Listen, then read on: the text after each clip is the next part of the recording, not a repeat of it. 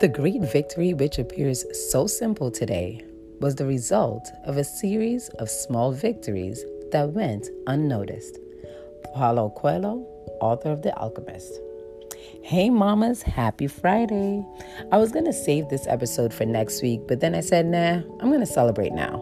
So, guess what I finally got done?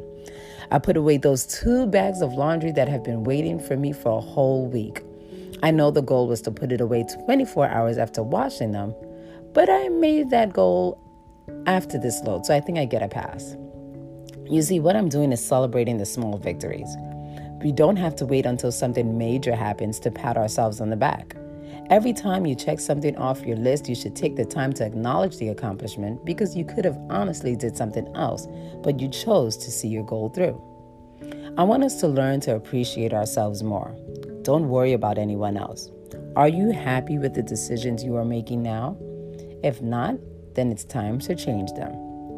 When the kids are taking a nap or at school, that should be your time of reflection, even for five minutes, because I know some of you are trying to catch up on sleep. Well deserved. No judgment. But take some time to get to know yourself again. Ask yourself, what will make me happy right now? Or what small step can I take towards my goals?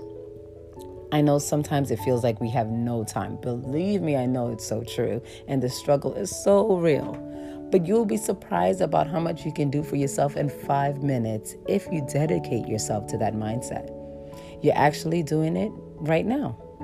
This week, you have set aside five minutes to listen to me, which I'm so grateful for you to joining me on this journey. Think about what else you can do in five minutes. You can pray, you can have meditation time, you can do a quick stretch, you can write an entry in your journal, you can write your checklist for the day. You can look in the mirror and affirm how awesome you are. Check out yesterday's episode if you haven't already. The whole purpose of this show is for us, for you, to take a step back and pause from the busyness of life and motherhood and focus on yourself. It's so easy for us to get caught up in everything else that most of the times we forget about our goals and dreams. I want you to get back to them and somehow start to take tiny steps towards them. Yes, I'm doing like tiny steps because you got to put action behind it. This month's challenge of accomplishing three goals will set us up for the bigger picture and get you to gradually put yourself first again. This weekend, remember to take some time to reflect on three things. Yeah, I like the number three. what you do great that is going to help you level up to where you want to be.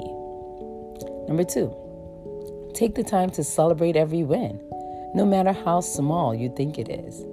Number three, reflect on your goals for the month and remind yourself why they are important for you to accomplish them. I pray that you get some type of rest week this weekend. I have a busy weekend ahead, so I sure won't be able to, but I'll love that gift for you.